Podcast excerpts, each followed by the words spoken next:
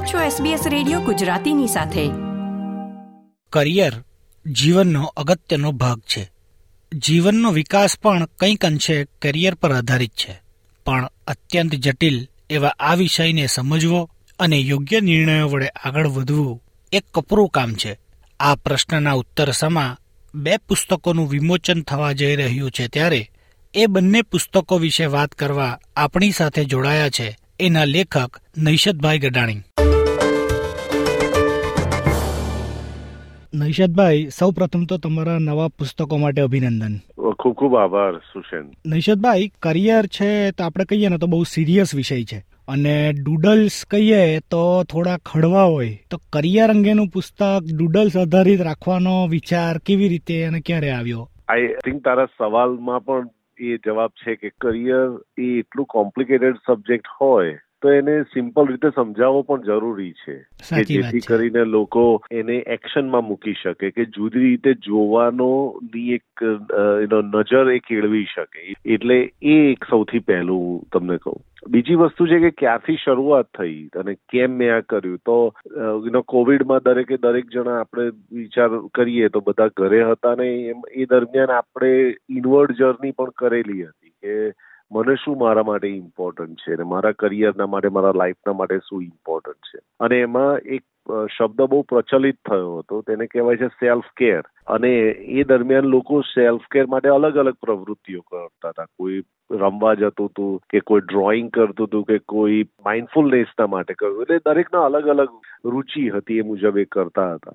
અને મારી રુચિ વિઝ્યુઅલ કમ્યુનિકેશનમાં હતી, એટલે મેં આ ડૂડલ શીખવાનું શરૂ કર્યું. સૌથી પહેલા તો મેં એના અમુક કોર્સીસ કર્યા, અને પછી એમાંથી મને મજા આવતી ગઈ. કર્યા પછી એક વર્ષ પછી મેં જુદા જુદા પ્રકારના કરિયરના જે કોન્સેપ્ટ જે છે એને મેં મેટાફોરિકલી સમજાવવાનું શરૂ કર્યું. અને કારણ કે હું કરિયર કાઉન્સિલર છું, એનો સૌથી મોટો એડવાન્ટેજ હતો કે હું કોઈ કોન્સેપ્ટને સમજી શકું છું, પણ હું હવે મેટાફોરથી અથવા વિઝ્યુઅલ સ્કેચીસથી અથવા ડૂડલથી હું એને ઘણા બધા લોકો સુધી પહોંચાડી શકું છું. અને એવી રીતે મેં આની આ શરૂઆત થઈ. એટલે શરૂઆતમાં એવું વિચાર્યું નતું કે કદાચ આનો કોઈ શેપ બુકના કોઈ ફોર્મમાં આવશે, એવું તો ક્યારેય નહોતું વિચાર્યું. પણ ઓર્ગેનિકલી ધીરે ધીરે લોકોનો જે સાથ અને સહકાર મળતો ગયો, અને એમાં આ એનું અંતિમ ચરણ અહીંયા પહોંચ્યા છીએ.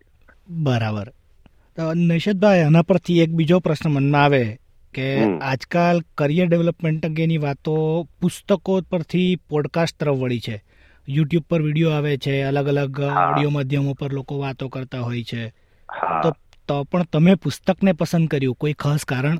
કારણ કે મેં તે જે કહ્યું શું છે ને બધું જ હું કરી છું. એટલે મારી પોતાની પોડકાસ્ટ પણ હતી, મેં પોતે 250 જેટલા લિંક્ડઇન લાઈવના શો કર્યા, મારી પોતાની યુટ્યુબ ચેનલ પણ છે. બરાબર. અને કારણ કે દરેક વ્યક્તિ અલગ અલગ રીતે શીખે છે અને અલગ અલગ રીતે ઇન્ફોર્મેશન કન્ઝ્યુમ કરે છે, એ જાણવું પણ અત્યંત જરૂરી છે. જો વ્યક્તિઓ ખાલી પોડકાસ્ટ સાંભળવાથી અથવા યુટ્યુબના જોવાથી જ જો જ્ઞાનમાં વધારો થતો હોત, તો કોઈ દિવસ પુસ્તકો ચાલતા જ ના હોત. પણ આનો જે પર્પઝ પુસ્તકનો એ છે કે તમે એ તમારા ટેબલ ઉપર રાખીને કોઈ પણ તમે ડૂડલ જોશો તો તમને એમાં તમારું કરિયર દેખાશે. તમને એવું કમ્પેલ થશે, તમને એવું થશે કે ના, આ કેમ આવી રીતે વિચારવામાં આવ્યું છે. પણ સાથે સાથે ઇમ્પોર્ટન્ટ એ પણ છે કે એક તો આ ડૂડલ્સ છે, પણ એની કોમેન્ટ્રી જે છે, એના ઉપરના રિફ્લેક્શન્સ અને એના ઉપરની સ્ટોરીઝ, એના માટે મેં લગભગ 50 career counsellors, career coaches, professionals, એ બધાનું આમાં મેં એમની સહાયતા લીધી છે. અને એમણે એ દરેક ડૂડલના પર એમના પોતાના રિફ્લેક્શન, સ્ટોરીઝ અને એની અંદર ઉતારેલી છે. એટલા માટે પણ આ પુસ્તક જે છે એ ખૂબ જ રીચ છે, કોન્ટેન્ટમાં પણ અને પર્સ્પેક્ટિવમાં પણ. બરાબર. મારો આગળનો સવાલ એવો હતો પણ તમે કહી દીધું.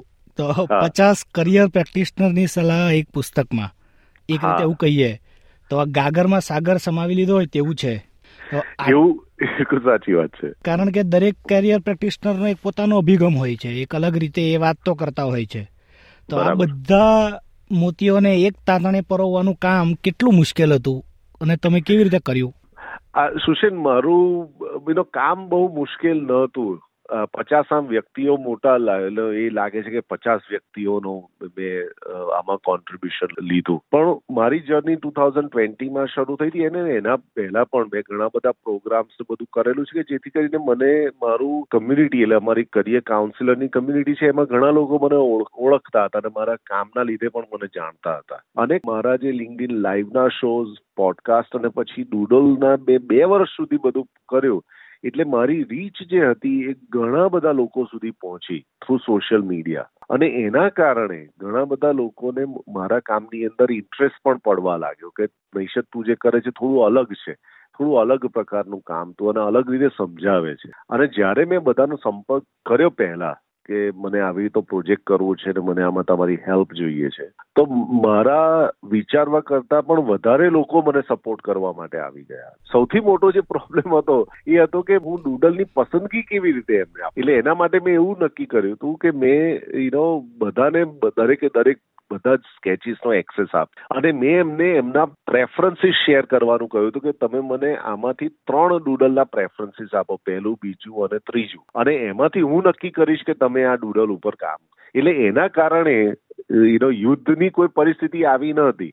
એવી કોઈ સલાહ ખરી કે જે ઘણા બધા પ્રેક્ટિશનરોએ આપી હોય? એમાં સૌથી વધુ મહત્વની જે એક સલાહ બધાની પાસેથી આવે છે એ આવેલી છે કે આવનારા નેક્સ્ટ ફ્યુ યર્સમાં જે વર્કનું ફંડામેન્ટલી જે શિફ્ટ થઈ રહ્યું છે, જે પ્રમાણે આપણે કામ કરીએ છીએ, કે જે પ્રકારના કરિયર્સ નેક્સ્ટ 5, 10, 15 વર્ષમાં આવશે, તો એના માટે તમે તમારી જાતને કેવી રીતે પ્રિપેર કરી શકો એના ઉપરના 3 થી 4 પ્રકારના જુદા જુદા સ્કેચીસ છે.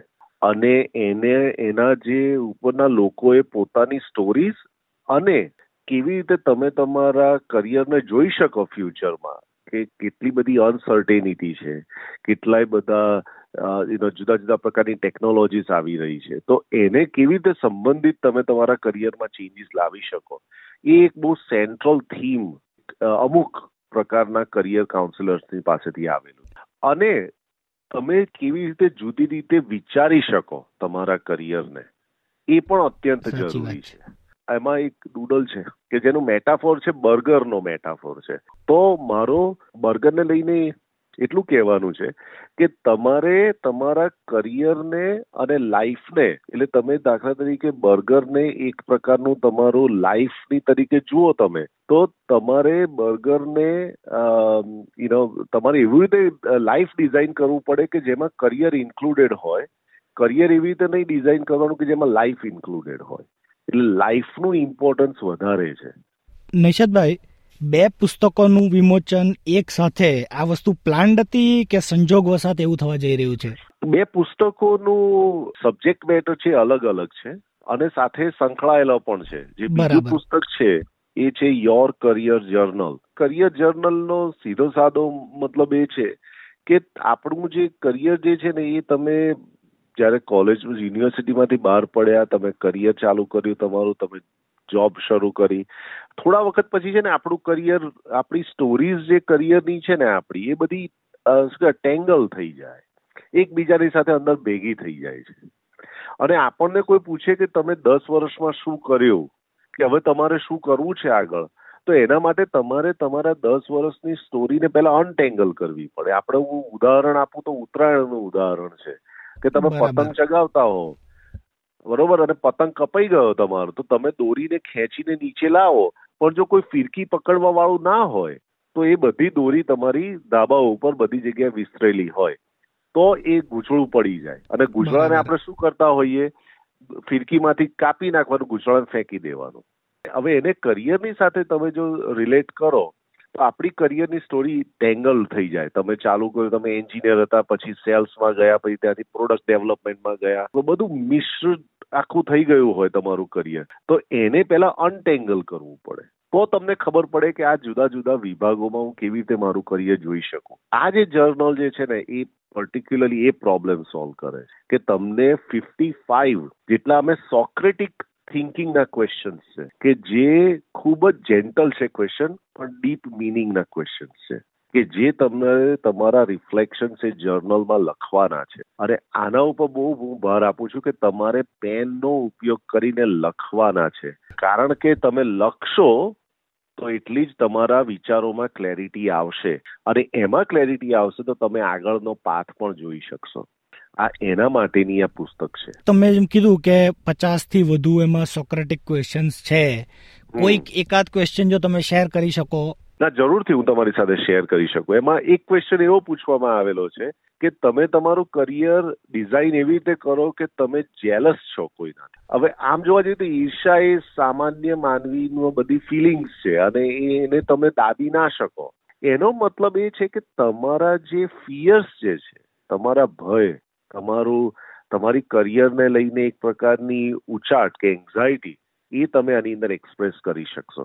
આપણને બધાને ઈર્ષા આવે છે, આપણે બધાને કમ્પેર કરીએ છીએ, આપણે આપણા કરિયરને અને બીજાના કરિયરને. આ કન્ટિન્યુઅસ પ્રોસેસ છે, પણ જો તમે એને બહાર આવવા દો અને તમે એને ધ્યાનમાં રાખીને લખશો તો એટલીસ્ટ તમને થોડા સમય માટે ફ્રીડમ મળશે કે આવું છે અને આ મેં શેના લીધે હું કરું છું. આપણે જે છેલ્લે વાત કરી એને સમરાઇઝ કરવી હોય તો એવું કહી શકાય કે કોમ્પિટિશનને તમે સ્વીકારશો તો તમે તમારી કરિયરમાં આગળ વધી શકશો.